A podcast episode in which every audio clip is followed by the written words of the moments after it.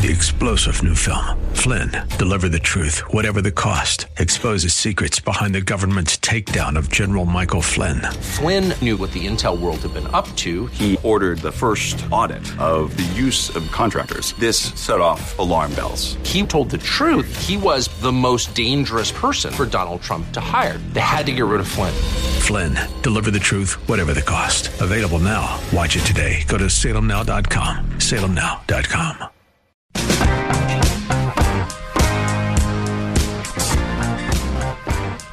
Hey, friends, welcome back to the Common Good, AM 1160, Hope for Your Life, alongside Aubrey Sampson. My name is Brian Fromm. Really glad to have you with us today. So, Jerry Falwell Jr., for those of you who are unaware, was the president of the largest evangelical college in the country, that being Liberty University.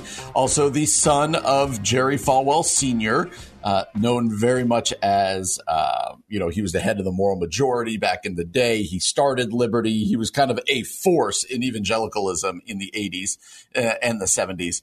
Uh, and Jerry Falwell Jr. Uh, went through a lot of scandal, a lot of stuff. Uh, any of you who've listened to the podcast called Gangster Capitalism, you've learned way too much information oh, about hi, Jerry, about? Jerry Haven't you? Falwell Jr., about his wife, uh, about the school, about all this stuff. Uh, and so it's all been kind of, he, it's been kind of quiet. What's Jerry Falwell doing? And Aubrey, he gave an interview the other day, and this is what I wanted to talk about. He gave an interview at Vanity Fair the other day.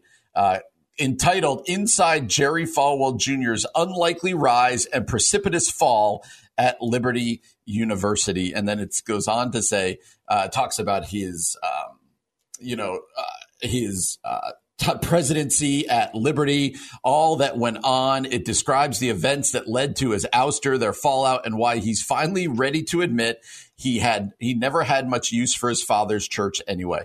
Wow. In this interview, Aubrey, Jerry Falwell Jr. says this. He says, Because of my last name, people think I'm a religious person, but I'm not. So finally, he's gone on record to say, uh, all, people have only ever thought of me as a religious person because of my last name is Falwell. Can I state the obvious here, Aubrey? Please, why don't people you? People thought he was a religious person because he was the president of the largest evangelical Christian college in the nation. Exactly. Exactly.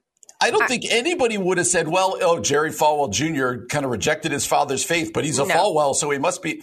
No, people. He was the president of the largest institution of evangelicalism, uh, largest college institution whose mission is this developing Christ centered men and women.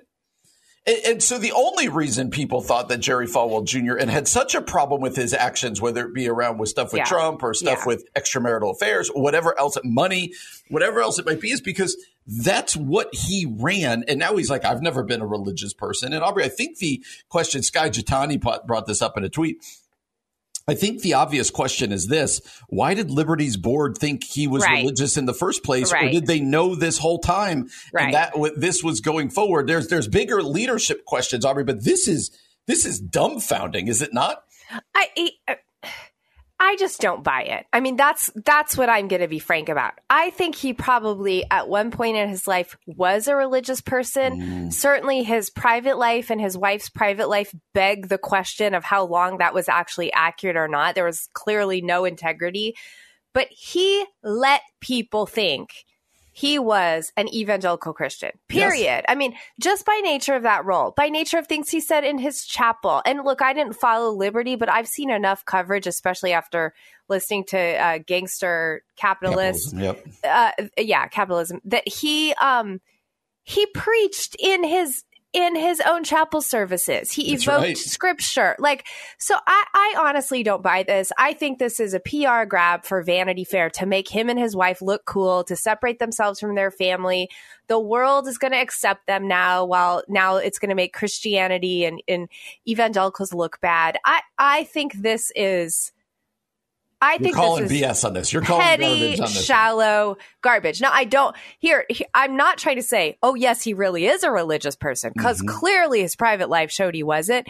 But I am saying the man, like the the argument makes it seem like oh people just assumed unfairly that because he was a Falwell he was a Christian. No, no, no, no, no. He allowed people to to think that about him for decades. Like Yes. this is just a joke. The fact that Vanity Fair even took the time to cover this story makes me want to vomit. Like I think this is just absolutely ludicrous. Got to sell the magazine. So, Yeah. what did he do at Liberty? And this is where I think they made a deal with the devil. Probably they were in a bad spot uh, near bankruptcy, and it says he transformed the nonprofit university into a financial powerhouse with more than Yeah. hundred thousand students and a one point seven billion with a B dollar endowment. Uh, but then it all blew up. Aubrey, I think we get a look into his soul with the following quote. I think the guy's got daddy issues. He wrote this. He said this because of my last name, people think I'm a religious person, but I'm not. Ready for it?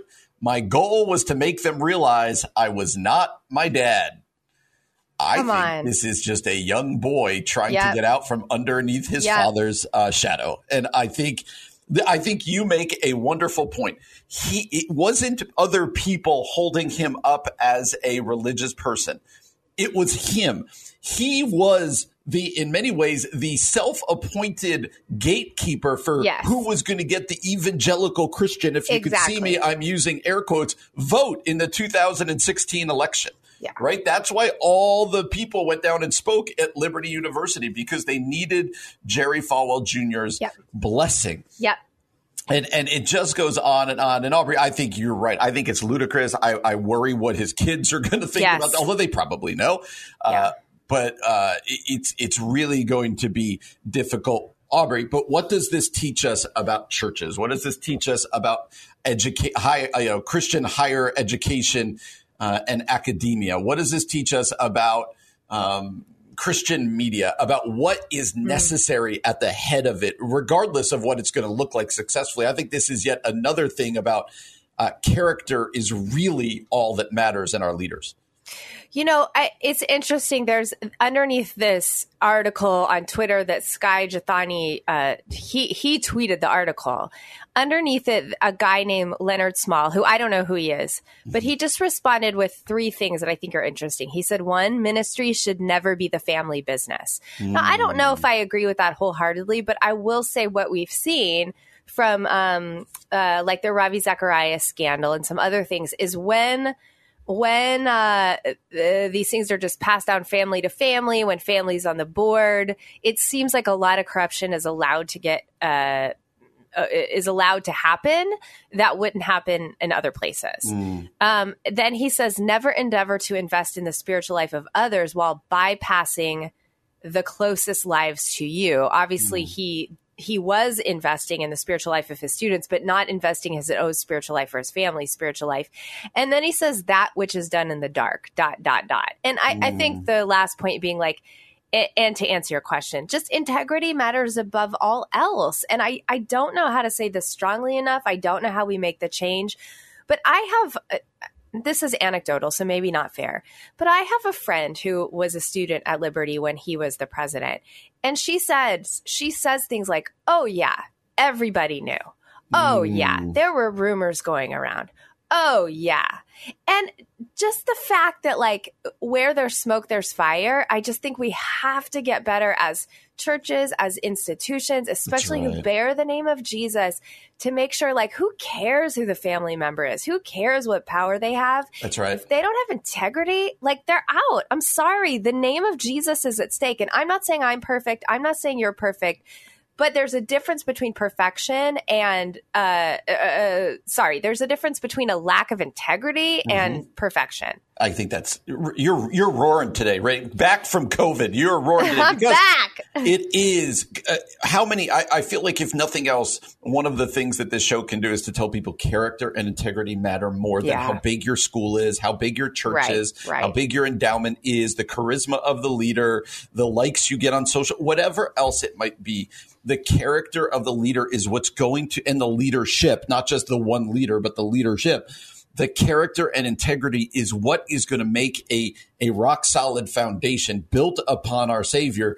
And, and, and all the rest of it is just a house of cards. When you say Yeah. what your friend used to say at, at Liberty, what that screams to me is everybody knew that at some point this was going to implode. Yeah. You know, when yeah. I listened to the rise and fall of Mars Hill, what became clear is Yeah. the people closest to that knew at some point This is it was implode. going to implode. Yeah. A- And, if that's the situation your ministry is in, uh, the school, whatever else it might be, run, run, run away, or be there to make changes, but don't just let the status quo remain. Such a crazy article over at Vanity Fair. I'm sure Mm. You could go find it. Well, coming up next, Josh Larsen, editor and film critic at Think Christian.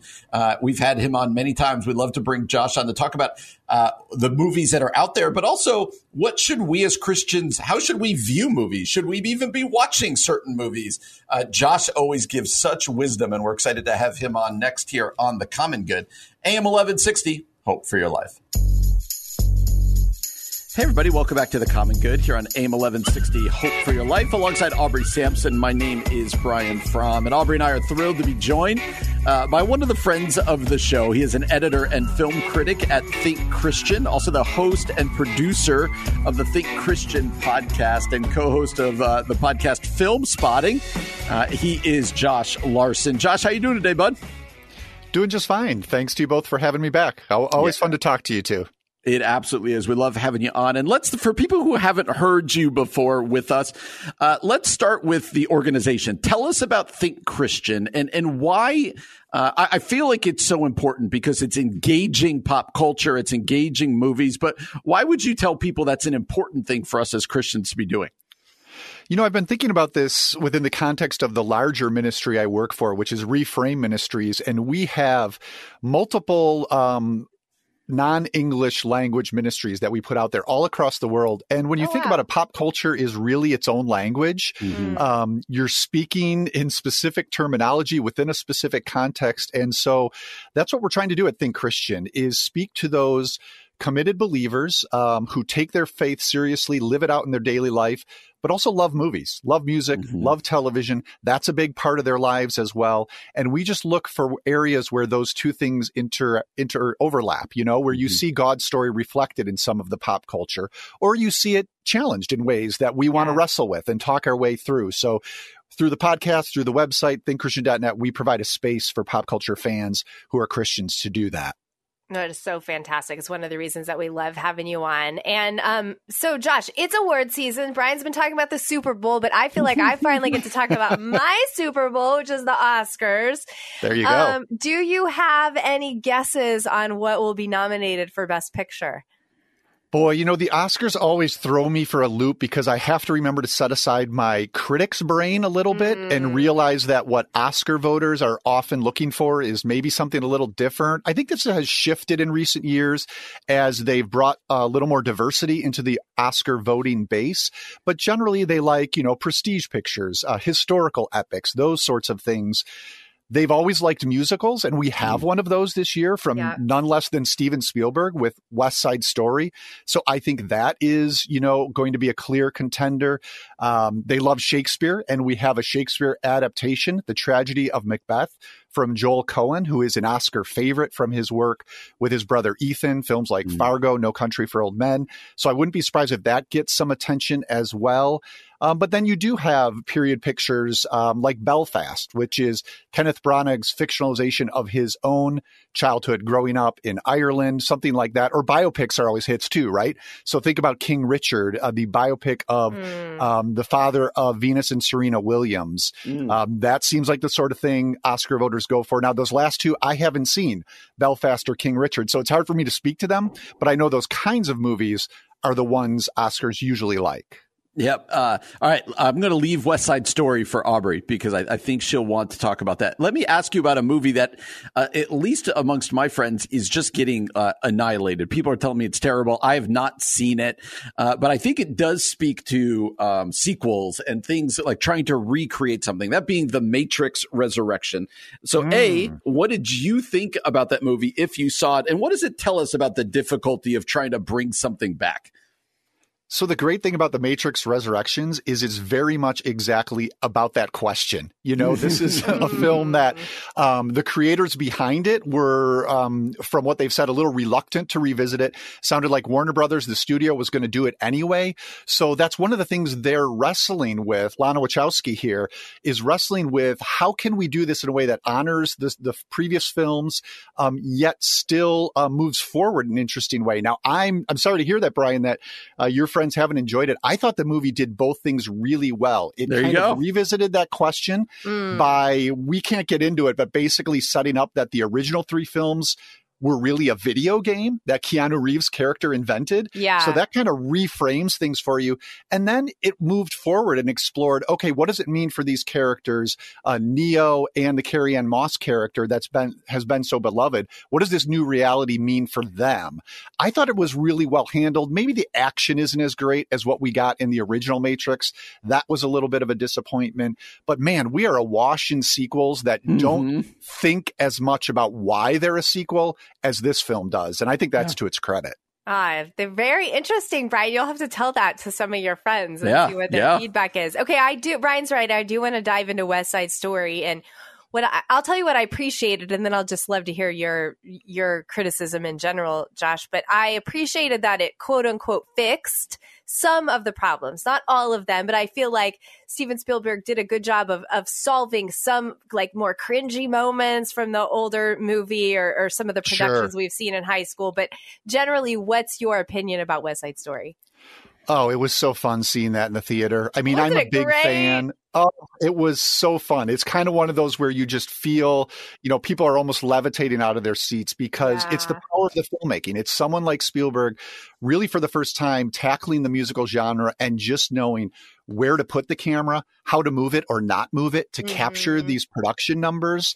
And because to me, the original, the strength of the original was the choreography, Jerome Robbins there. And I think what they've done here is carry that largely over by making some tweaks, but really respecting that strength. So we get some amazing choreography, some fantastic performances from Broadway veterans. Yes. Wasn't quite so high on Ansel Elgort as the male lead, right? But the other people around him, I think, are really good. And to that question you raised, Aubrey, about fixing some of these issues, um, we have a piece that's going to be up in the next week or so at thinkchristian.net by Emmanuel Padilla, who really digs into that. Um, what are some of the cultural issues that the original had? How can they be looked at in a new way today? And how might Spielberg and his team, not necessarily being people from that ba- background, have failed? And then, of course, because we're Think Christian, uh, Emmanuel does a great job of bringing in what what sort of Christian response can we bring to this cultural insensitivity when we see it? Mm. Yeah, yeah. And Josh, let me go big picture about movies in general, because we've asked you this before, but I think it's really helpful. You know, the vast majority of people who listen to our show, they're Christian, uh, they're part of the church. And I think uh, Christians struggle with like, how much should I watch movies? Uh, are they, you know, what should my standards be? What should they be for kids? You're someone who thinks about movies a lot and, and think about all these Christians across the spectrum. I, I guess, uh, how do you deal with that question? Like Christians, we shouldn't watch anything that's, you know, not PG or whatever sure. else versus we can watch anything because we have to be part of the culture and understand what's going out, out there. How do you answer that when people ask you that question? It's a great question. It's the one of discernment, right? Mm-hmm. And mm-hmm. I usually answer in a couple different ways. Um, basically, it's very hard to provide a hard and fast rule like that, like only PG movies. If you find that's helpful for raising your kids, mm-hmm. totally get it. Makes a lot of sense. Yeah. But as you mature in your faith and uh, grow older and want to explore culture more broadly, I think you have to remember two things. Discernment is personal. And so that means what may be a stumbling block for you in your faith journey doesn't necessarily mean it is for a fellow Christian. So mm-hmm. keep that in mind. And the other thing is that we deceive ourselves in our own personal discernment. So that may seem to work against what I just said. Mm. But you know, we're not always our best. We're not always the most honest to ourselves about what is helpful for us to watch. And so I also emphasize doing discernment in community, and that can look mm-hmm. a couple of ways. It can look like a, a, spouse who watches some of these things with you. It can look like a very good friend. Um, it can look like a church movie club. I love it when I hear that churches have movie clubs because those are great places to wrestle with some of the content mm. that is challenging and difficult, but you're doing it with a place in a place where people are going to hold each other accountable and say, why are we watching this? Is there some value to what we've seen, even though it was difficult? Or is this something that was exploitative and maybe we wished we hadn't watched that? Mm. I think that's mm. okay. Mm-hmm. And then it's also okay to remember um, we're a people of grace. So if you feel that way at the end, God gives you the grace to say, eh, bad pick that time. I'll do yeah. better going forward. Yeah, that's good. That's a really good word. And Josh, speaking of watching movies in community, you have the Think Christian Movie Club, and uh, something's coming up on February 27th. Am I right about that? Yep, I think that is the date for our next gathering, and this has been really great. We are at the midway point, so uh, it's basically an online discussion group, and we've been following the films of the Coen brothers. So I mentioned the tragedy of Macbeth earlier. We've chosen four films. We've done two already: Fargo and Oh Brother, Where Art Thou? And next up on February 27, a Sunday afternoon, 2 p.m. Central, is going to be an online discussion of No Country for Old Men. Speaking of the Oscars, one of their Best Picture winners. Um, speaking of challenging films, a lot of yes. violence, a lot of darkness yes. in that movie. Um, but we're considering it as we have been all these films within an Old Testament, New Testament framework. Um, hmm. What sort of themes do these movies bring to mind, and how might we place them in that framework? And if you want kind of a sneak peek, I've been making video essays on the Think Christian YouTube channel for each film. The No Country for Old Men video essay is up there right now. So just search for the Think Christian for Think Christian on YouTube, and you'll find those video essays. You'll find our podcast too, and that'll prepare you for that February 27 gathering if you want to be a part of it. And to do that quickly, go to thinkchristian.net slash movie club. That way we can get your email and we'll send you the invite for the meeting with the Zoom link for that. So that's thinkchristian.net slash movie club. Awesome. John Larsen, Josh Larsen is uh, editor and film critic at Think Christian, host and producer of the Think Christian podcast, also the co-host of the Filmspotting podcast. You can find out much more at thinkchristian.net and thinkchristian.net. You can also connect with Josh on Twitter at Larsen on Film. That's at Larsen on Film. Josh, we always love having you on. Thanks for spending some time with us today. Thanks again, you both. We'll hopefully talk again down the line. Absolutely. You're listening to The Common Good, AM 1160. Hope for your life. Hey, friends, welcome back to The Common Good, AM 1160, Hope for Your Life, alongside Aubrey Sampson. My name is Brian Fromm. Really glad to have you with us today. One thing that strikes me as both surprising and odd about David French is that people get so mad about David French. Uh, he he seems to be the poster child of something uh, within uh, you know evangelical Christianity yeah. or right wing or you know uh, Republican politics or whatever else it might be.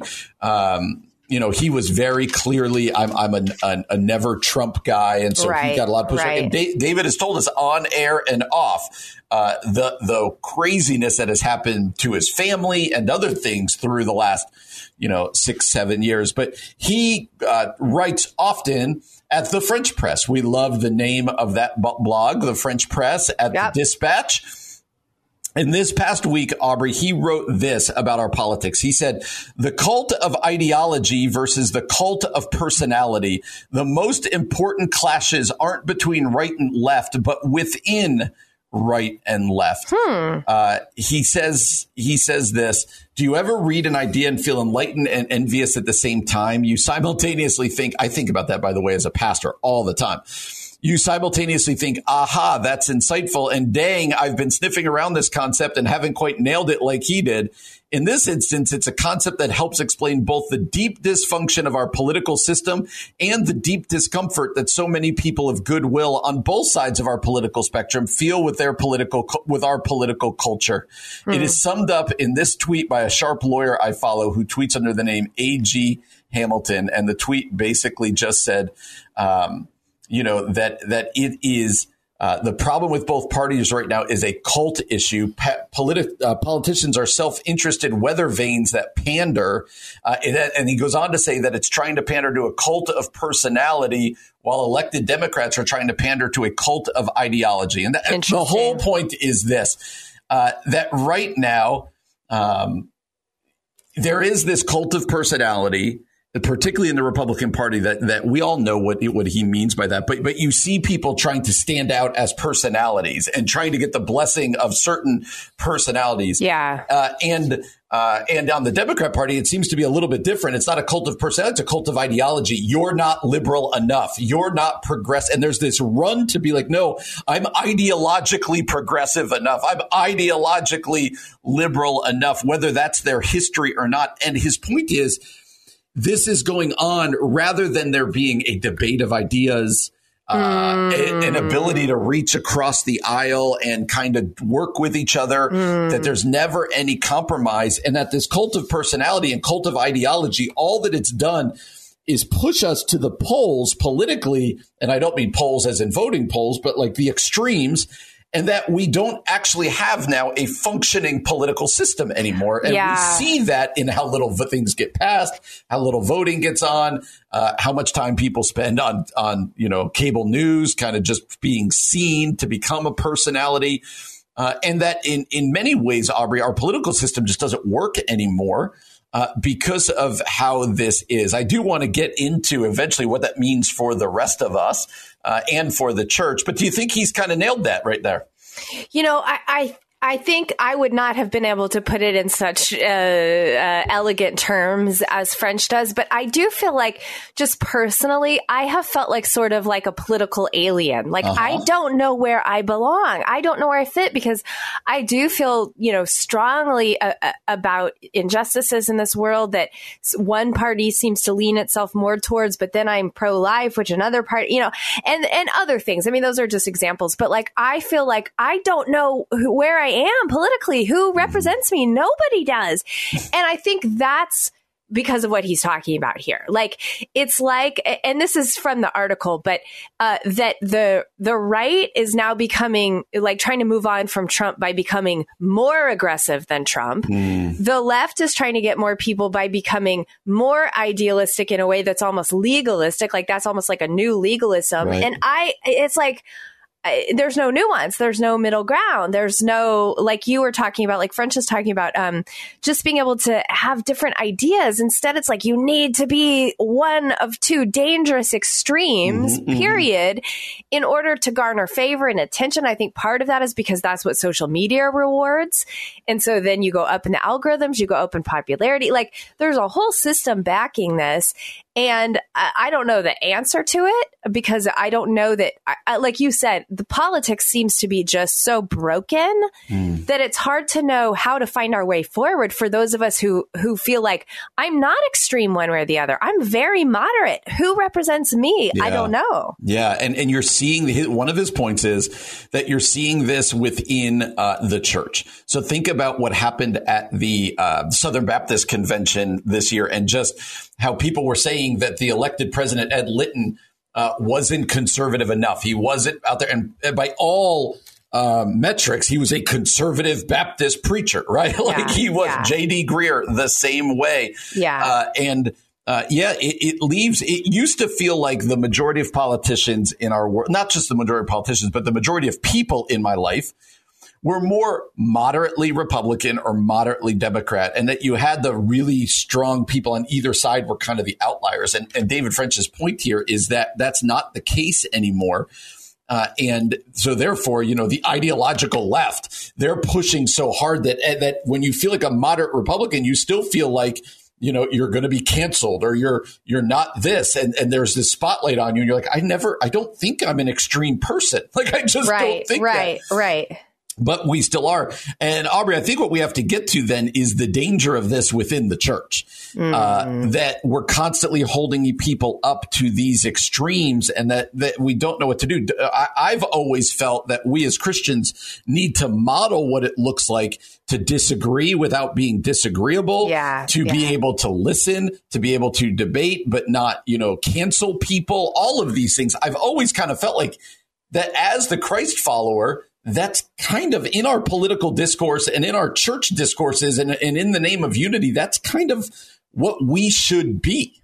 Mm, yeah, I, I think you're exactly right. We almost like it, this is the moment for the Christians to rise up and set the example for the rest of the world, frankly, of mm-hmm. what it looks like to be able to say, Hey, I'm not going to be totally extreme this way or that way. I'm not even saying middle ground is the answer. What I'm saying is the things that God has called me to, the things that Jesus stood for, or what I'm going to stand for, no matter what a political party mm-hmm, does or doesn't. Mm-hmm. And I'm going to choose nuance and I'm going to choose, um, discourse with honor rather than tearing people apart. I, I, and we've said this before in the show, so this isn't necessarily new, but it's like, again, I keep going back to like the bottom line seems to be just like, be a decent human being. and I feel like that's like, yeah. yeah, what we tell our little kids at school to do and if that can happen, I, I am not saying it's going to solve all of this political nonsense, but mm-hmm. uh, at least we'll be taking a stand for the witness of Jesus in a in a refreshing way. Yeah, uh, David French ends his post this way.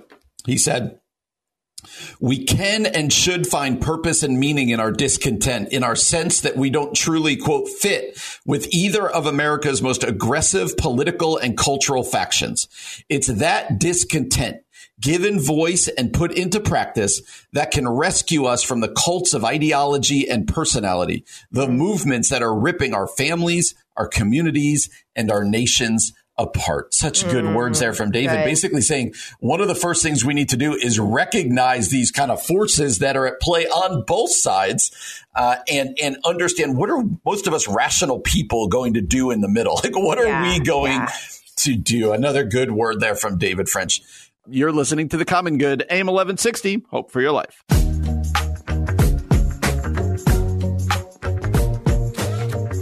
Hey, everybody, welcome back to The Common Good. My name is Aubrey Sampson alongside my co host, Brian Fromm. We're so glad that you're with us on this Friday evening. Um, Brian, uh, there's a lot of fun plans we probably have this weekend. I'm guessing neither of us are going to be using recreational marijuana this weekend. Nice, Is that nice fair to say? segue. That was Thank a you. wonderful Thank segue. You. I did appreciate that. No, uh, uh, that is not in my plans. That is for sure. That is the truth. Okay. Okay. Well, good. I'm glad that that's we have that stated. You and I will not be doing marijuana. You didn't answer the question over the weekend. No, I will not be using marijuana over the weekend. I'll just okay. make that really clear. Now, Monday might be just kidding, just kidding, just kidding. Okay. So here's why I here's why I bring that topic up. I know it sounds a little bit random, but over at Relevant Magazine, our friend Tyler Huckabee shared an article saying that okay, 1969 Pew began asking people how they felt about marijuana legalization, and only 12% of Americans thought weed should be legalized. But now we're in 2022, 60 7% in favor are in favor of marijuana legalization today. This group includes Christians. Mm-hmm. 60% of Protestants say weed should be legalized. 53% of Catholics say weed should be legalized. And even evangelicals, generally the most conservative U.S. demographic, support legalization, but just over 50%. So that's a pretty narrow margin. But more and more people, the point is, uh, saying that weed should be decriminalized. And Tyler mm-hmm. Huckabee says that there are several reasons for this. Compared to other substances, experts consider marijuana to be fairly safe, uh, non physically addictive. Mm-hmm. Um, it, it, proves to be a huge boost economically to states like Colorado, even Oregon, California, Washington, and New York, which are following suit in legalizing marijuana. And then this is a little bit wild but some Christians have even started getting high as a spiritual experience. So uh, part of their spiritual growth. Now, there are other pastors like Dr. Russell Moore, who you and I like. We've talked about on the show before. He opposes marijuana use. Right. Um, he talks about friends who've been harmed by marijuana culture. Four out of five pastors agree with him. So it's not like this massive amount of pastors are starting to say, yes, move, use marijuana. But I'm going to say something. Oh, I'm ready. There are a lot of people in my life of various ages. Okay, so I'm talking, this isn't just millennial or Gen Z, this is even like boomer generation who are all for the use of recreational marijuana, especially mm-hmm. if uh, it's a medical thing. Now, that's right. maybe a different conversation than medical. Right. That takes the recreational out of it. Yes, yeah, yes, yeah, yes. yeah. Okay, so that's a, a different category. So, okay, maybe let's take the conversation away from medical, just recreational. Brian, you're pastoring your church. they ask you, let, let's say, like, this is coming to the forefront in Illinois the church is asking you to to draw a line in the sand. What do you think about can Christians smoke weed or chew gummies or however people are using it nowadays? The young folks are using it nowadays. Right, right, right. Uh, what do you say pastorally? Yeah, Carrie and I were just having this conversation the other day about how uh, how much more, how hard it is to get used to smelling marijuana much more right, like right, we were, and you really do. You drive down the road, you smell it. Not even. I mean, we went out to dinner out here in the suburbs. You know, this that. And we walked out, and the person next to our car in their car, and you're like, "That oh, is such okay. a strong smell." You're yeah. just like, and her and I were just like, I, I, "It's just so hard to get used to." Yeah, right? but uh, you know, I think there's a couple different ways to talk about this, Aubrey. One is uh, why is there a difference in the age groups? And I think a lot of it has to do with legalization. So it's for you and I when we were growing up, especially in the church, it was like at least at least my uh, my background of it was this was like an un you couldn't even have this conversation right right, right? Like absolutely so not. far gone uh, but i you know what i talk to my kids or i talk to people in that generation a younger generation they start going well how's it different than alcohol like, mm-hmm. what exactly is the difference uh, why is it treated? And so you start having those conversations. I still will always land, and part of this could just be my upbringing. I will still land where Russell Moore lands, that it's not a good idea. Yeah. Yeah. Uh, am I going to label it as, you know, am I going to rank my, you know, the drug use of people and say which one's worse? I, I right. don't think I need to do that. Um, I don't also think that a large consumption of alcohol is a good idea. Yeah, so I yeah. do think that there is an, a discussion to be had between alcohol and and pot. Yeah. Uh, but I think it's become so normalized that parents and churches are going to need to get their arms around with what exactly to say. I've had this conversation with many, with not many, but people in our church who. Uh, especially around gummies and cannabis and this and that, are just like, you know, I don't see an issue. In fact, it, it does this or it brings in this revenue. And and so you do understand the conversation. I'm probably always going to be slow to the game here on this one yeah. and land more with a Russell Moore going. I don't, while I, while it's not illegal uh, often, you know, all the time now, I still don't know that it's wise. And I yeah. would say the same thing about other things that are maybe aren't illegal. I think there's a wisdom, but I'm not sure anymore that it's a hill for me to die on or right. that it's even a hill for the church to die on. Right. And that might be hard for some people to hear. Right. Uh, but I'm not sure that it is. So probably how I talk about it in my own home might be different than how I talk about it mm. uh, on the radio or from the pulpit or mm. whatever. It, it, might look differently. I think there's a wisdom issue here versus a legality issue. Uh, mm. And that's probably where I would land. So, uh, yeah, I appreciate that because then you're not getting totally legalistic, but just sort of like, is this a good, is this a good use of like your stewardship of being a Christian?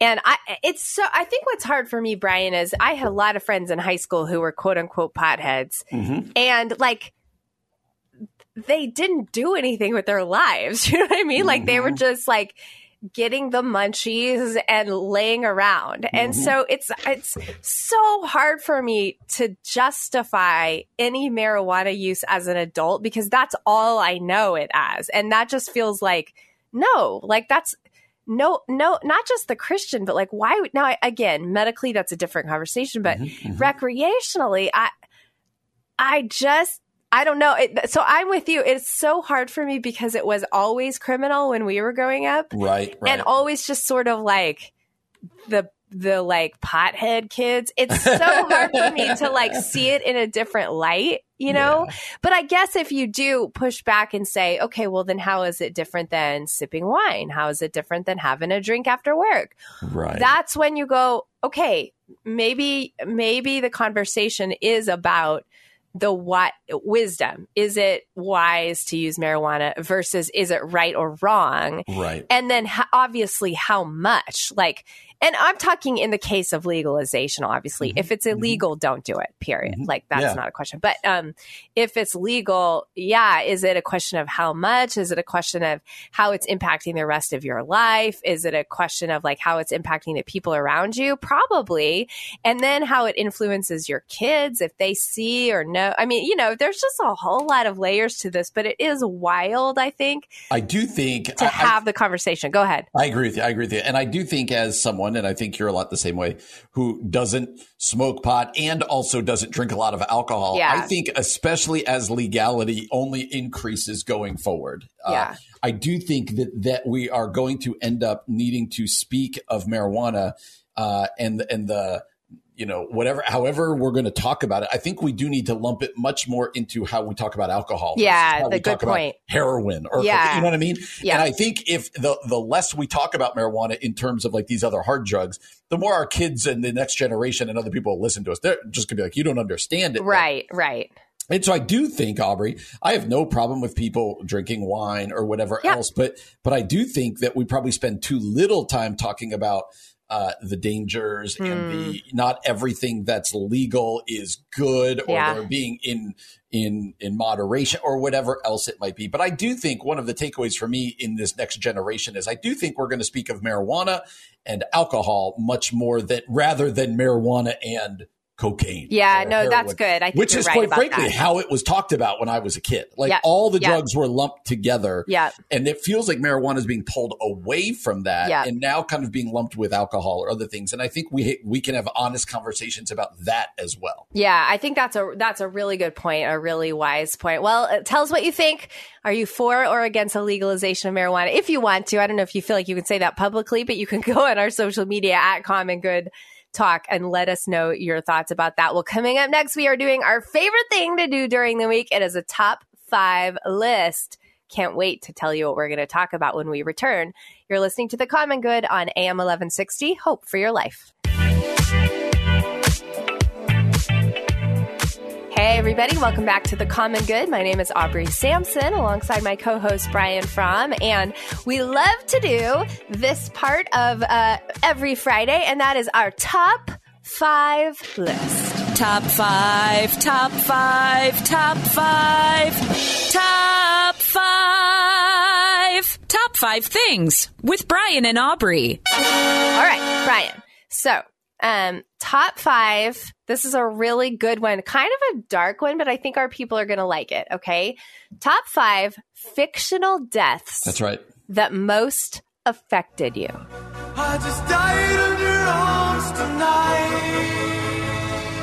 This can be movies, this can be books, this can be TV shows, this can be, I, I, guess, podcasts. I don't know what other categories you want to, but fictional deaths that most affected you. So, affected you the first time you saw or read them, and maybe are still impacting you today. Okay. For for both of us, we said this was really hard for us to narrow down. Yeah, and but, mine became mine came all movies. Just oh, to give oh, you a heads up. Okay, mine are, because when I went through the TV lists, it was just full of shows that I've never watched. Okay, I realized fair. I'm like, I just kind of watched Seinfeld and The Office, and there's yeah. not a lot of deaths. Not a lot of those. deaths in those shows. Yeah. Yep. And the, the, important thing to remember is these are fictional. Yes. And uh, and just kind of the ones that shook us when we yep. saw them the yep. first time, and maybe yep. when you see them on replay. So this is a fun one, kind of dark, a, but a kind of dark but fun. Okay, Brian, are you ready? You want to give your number five first? I am going with number five, uh, Ellie from the movie Up. Uh yes, Ellie will be on my honorable mention. That was a pretty devastating loss. Such that first thirty minutes. oh man, is Killer. one of the greatest like uh, I don't know, is it Disney, Pixar? I forget yeah, what Pixar. is, but it's that is one of the best thirty minutes of Pixar oh, ever. It is so like gut wrenchingly good. If you're married and you watch that beginning of Up, you just can't help but not just be a puddle of tears. It's at, so it. true. Yep, it's so true. All right, so yours was Ellie from Up. Okay, my number five. This is going to sound a little funny, but this did wreck me because the actor who pulled this off did such a great job Wilson from Castaway. Wilson! I'm sorry! I'm sorry, Wilson! Oh, when that volley, when I that, actually get what you're saying there. You know, when that volleyball yes. left Tom Hanks and he grieved, I grieved. Like I still am not over that. I, I, I, when you first said that, I was like, nope, nope, time out, nope. But I actually get that. I'm Yeah. going to allow that one. That was Yeah. a good one. Yeah. All All right, right. Brian, what's your number four? My number four is uh, the there are two deaths in the same book slash movie. I've only Okay. seen the movie, Yep. so I, I felt okay linking them because they're kind of tied together. Okay, like I have one of those scene. too, so it'll be interesting to see if it's the same. All right, mine is from the the book is older than this, but the movie came out in the uh, in the eighties. From the movie The Outsiders, Oh. Johnny and Dally. Come on, Johnny, don't die. Come on. Come on, Johnny, don't die on me now. Johnny is actually on my uh, honorable mention list as well. The killer. Johnny dies in that fire. Ah. and then Dally just freaks out and goes Ah. running and gets shot by the police Yes, at- by the fountain. I yes. mean, that'll wreck you when oh, you watch that. will destroy you. oh, I'll never forget watching that when I was younger. Going, what? Do it for Yeah, Johnny, man! yeah, Do it yeah. for Do Johnny! it for Johnny. I forgot about that. Oh man, that was a that was a very good one, Brian. Well done.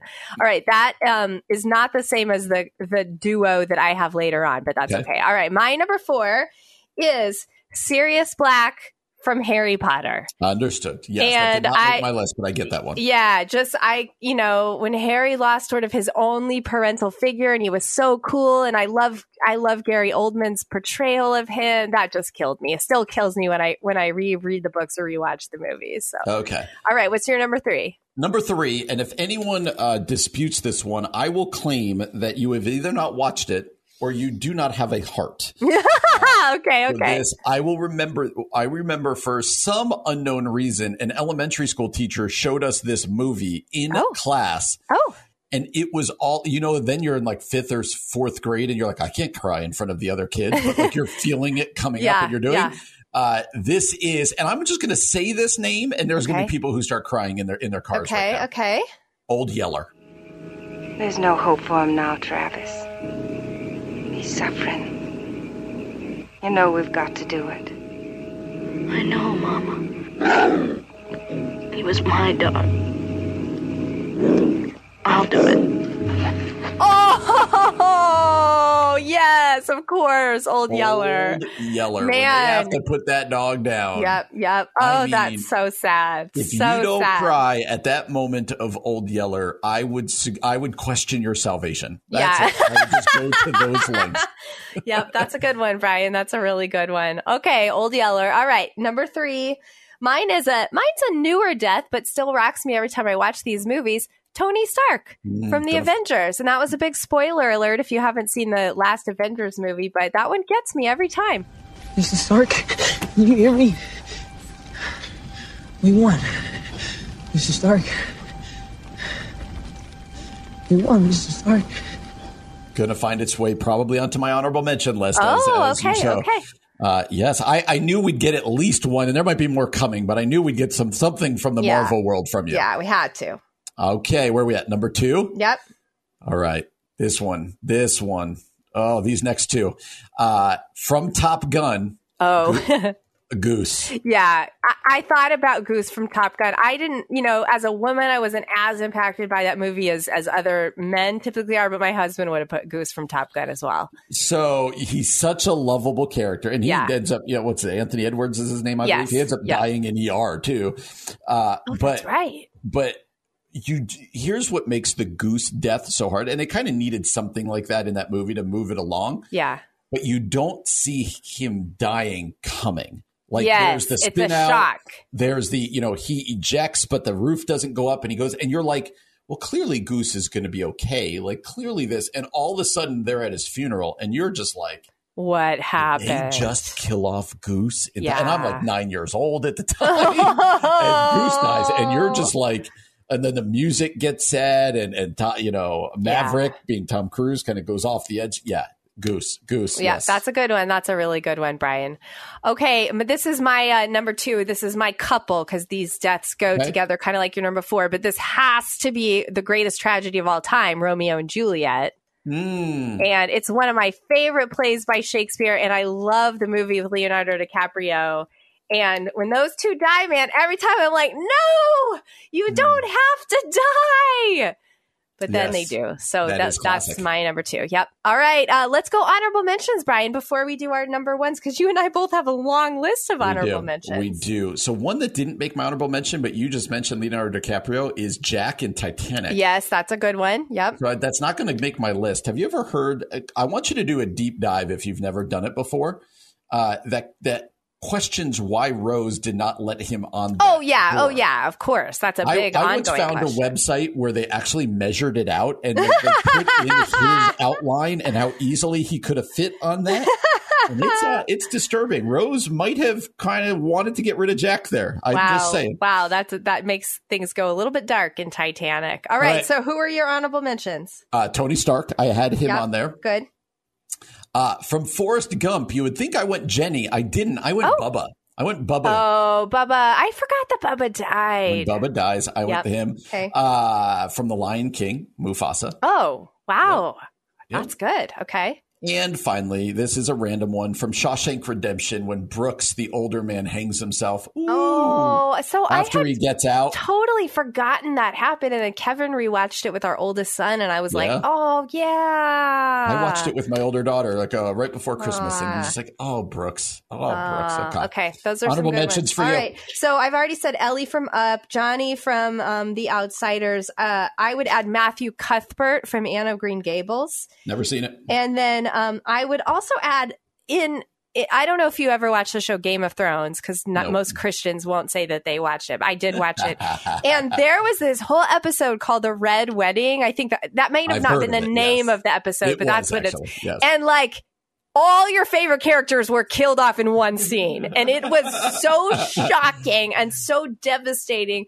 And then that show kind of became the show that just like killed off everybody, including Everybody. little children. So that one in particular was really devastating. But anyway, all right, Brian, your Number number, one. one. fictional death that most affected you. This, once I say it, this will not surprise you. Yeah. Uh, this will not surprise you. My number one out of one of my favorite movies, Rocky Four, the boxing death of Apollo Creed. This fight's finished. I gotta call it. No, no, Chip, you can't do no more out there. We're gonna fight him. He's killing you. I gotta stop this thing. We're gonna fight, promise me. You're not gonna stop this fight. Always forget that Apollo Creed dies, and it's so shocking to me. yep, yeah, that's that's very yeah, that's a good one. That's very you. All right, my number one is from one of my favorite movies and favorite books, Beth from Little Women. I am not afraid. I can be brave like you.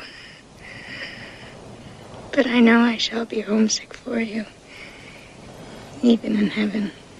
Mm, never seen it, but I can. What? I've heard, I have heard that that is uh, a difficult one to stomach. Yeah, it's it's pretty pretty pretty painful. All right, well that is our top five list of fictional deaths that most affected us. Let us know what you think, what we missed, who we missed, and uh, yeah, go ahead and cry with us. We'll mourn together a little bit on this Friday. Well, coming up next, we've got something really really fun that I'm going to let Brian explain to you when we return. You're listening to the Common Good on AM 1160. Hope for your life. Here's some weird stuff we found on the internet. Here's some more weird stuff we found on the web. Hey, everybody, welcome back to The Common Good. My name is Aubrey Sampson alongside my co host, Brian Fromm, and it is the end of our show. It is the end of our week. One of our favorite things to do at the end of every show is to leave you with something challenging, inspiring, or just entertaining, something to put a smile on your face. And um, we're about to do something that I am brand new to, Brian, but I am Yes, very, are. very excited. So I'm going to just hand the mic over to you and let you explain to our listeners what's happening. here, here, here we go. For the first two years of our show, uh, Ian and I would end every show with something that we called kickers i- inside. Like that's how we referred to them. But they were basically this: uh, our executive producer Keith Conrad, he would go and find just the craziest stories he could find on the internet, things Okay. that are. Are, are gross or hilarious or surprising Yes. or whatever else it might be, and the more the more random the better. We do not look at them before we read them, Okay. and then we just read them and react. And so we stopped doing this when COVID hit because, especially early on in COVID, it felt kind of weird to be kind of laughing Yes, about some of these yes, things. yes. But I said to Keith the other day, "Oh, it's time. It, it might be The time has come to bring back the kickers. and Ian and I used to do it every day. I'm not sure we will do that, but at least once a week or so in the beginning, and we'll see how it goes. But Aubrey, that's the goal. And so I'll, I'll do the first one. I think we got four or five of them Okay. here. Here we go. This is out of Italy. Oh, okay. 19 year fight over loud toilet is finally over. What? Back in 2003, somebody flushed a toilet in the middle of the night in Italy, and the couple in the neighboring apartment thought, boy, that was loud. 19 years later, that couple near La, Spe- La Spezia, Italy, has finally won their legal case against the neighbors for No. too loud flushing at night, No. reports the Times of London. The case reached the nation's highest court, which cited principles laid out by the European Court of Human Rights in deciding for the couple. The toilet was not only loud, it was reportedly used often, quote, aggravated by frequent night use, is how the court uh, did it. The judges ruled that the flushing compromised the couple's quality of life. Four brothers own the apartment with the loud toilet, and they installed a water tank. The Italy's Supreme Court ordered the brothers to move the tank and pay the couple about $565 for every year that it was in place. Wow, That will amount to roughly $10,700 for the couple. So they won their, their decades long fight over Wow. the toilet. The loud toilet. That is a fan. I hope there's a movie about that. That is fantastic. All right, here's another one. This is fun. I. I can see why you guys did this. I like it. All right. It, this is from South Carolina. Police arrest Elsa as prime suspect behind winter storm. After a snowstorm froze over the eastern portion of the United States, South Carolina police released body cam footage showing the arrest of a well known ice queen. The rare footage showed Elsa from Disney's Frozen franchise reveling in the freshly fallen snow that blanketed the scenery around her. Then she spotted the police and ran. Okay, here's the good part. You ready? You ready for this? I'm ready. Freeze! Despite the poor choice of words, Elsa soon gave up the chase. Come on, guys, just let it go. She could be heard saying. No one was injured or severely frozen, the Pickens Police Department said on its Facebook page. Here's the funny part, another funny part. Her accomplice, the abominable snowman, is still at large. That is really funny. yeah, that was actually something that apparently the police department used to, as a reminder for people to stay safe on the roads really while funny. driving. I know That's funny. Elsa? Do you want to build a snowman? No! All right, the next one. Home state of Illinois. Here we oh, go. all right. Oh, this is sad. White Castle cancels fine dining on Valentine's Day. Oh no! Love at White Castle just got canceled. Thanks, Omicron. the burger chain's restaurants in select markets have long held a special dine-in, dining in experience on February 14th for lovesick couples who want to remember their special day with $1 burgers and french fries. Well, one, I didn't know that was a thing. Okay, keep going. In years past, White Castle would add a few romantic touches to its restaurant, transforming them into, quote, fine dining rooms, complete with reservations, hostess seating, Wow. tableside service, and plenty of festive red decor, rather than its usual no frills, tiled floors, and blue and white tables. The company said the unique setup drew as many as 30,000 people to participating regional locations in 2018. But as the highly contagious Omicron surge continues, White Castle announced Tuesday it won't be doing its event at all Sad. this year. It is so sad. There's a White Castle relatively close that I drive past to our church, and every year there's a sign out there for Valentine's Day. Um, I had no idea that existed, and this makes me very sad that they're not doing it now that I know that it's a thing. I would not necessarily want to go there, but I just like the idea that, like, in the world, some people are going to their fancy dinner at White Castle. That's cute. That's cute. According to my source, the end of the world will be on February 14th. Valentine's Day. Bummer. Okay, here's a story out of Missouri. Alert system mistake warns Missouri residents Joker is on the loose. The Missouri State Highway Patrol is reassuring the public that Batman villain Joker is not on the loose after a staff member sent an emergency alert mobile devices. Missouri residents received alerts from the Highway Patrol Tuesday warning citizens of Gotham City to be on the lookout for a purple and green 1978 Dodge 3700 GT with license plate You Kid Me, a description that matches the vehicle used by Jack Nicholson as the Joker in the 1989 Batman film. The law enforcement agency explained in a Twitter post that the clown, the crown, excuse me, the clown prince of crime is not on the loose in Missouri, which does not have a place called Gotham City. This was meant to be a test message. There was no alert, the Highway Patrol tweeted. The agency said the message was meant to be a routine test of Missouri's blue alert system. There's but people during looking the around. test, an option was incorrectly selected, allowing the message to be disseminated to the public.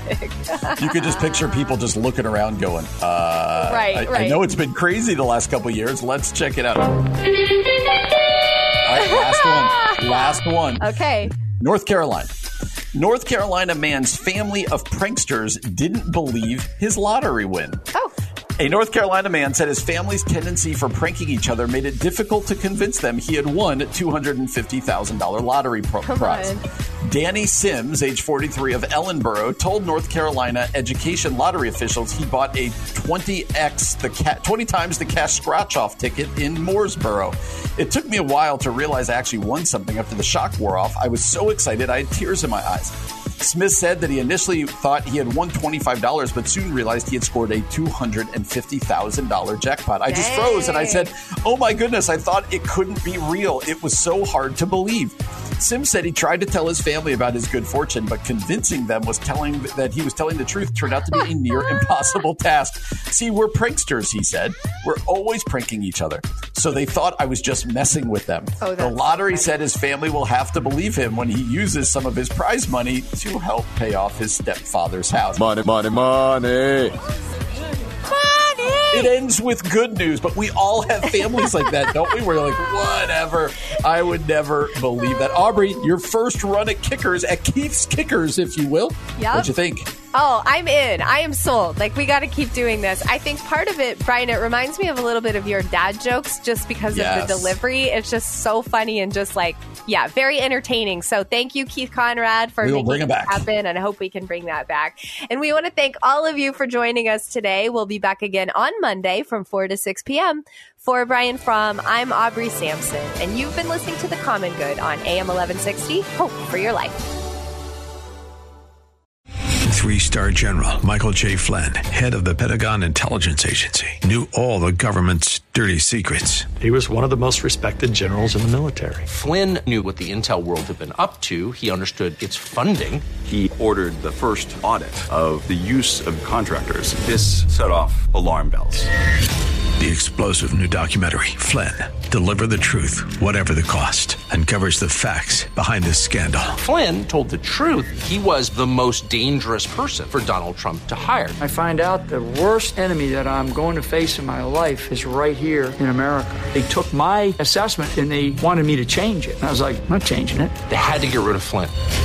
With in depth interviews, archival footage, and never before seen personal records of the man behind the headlines. I just felt like I was drowning. Flynn, Deliver the Truth, Whatever the Cost. Available now. Watch it today. Go to salemnow.com. Salemnow.com.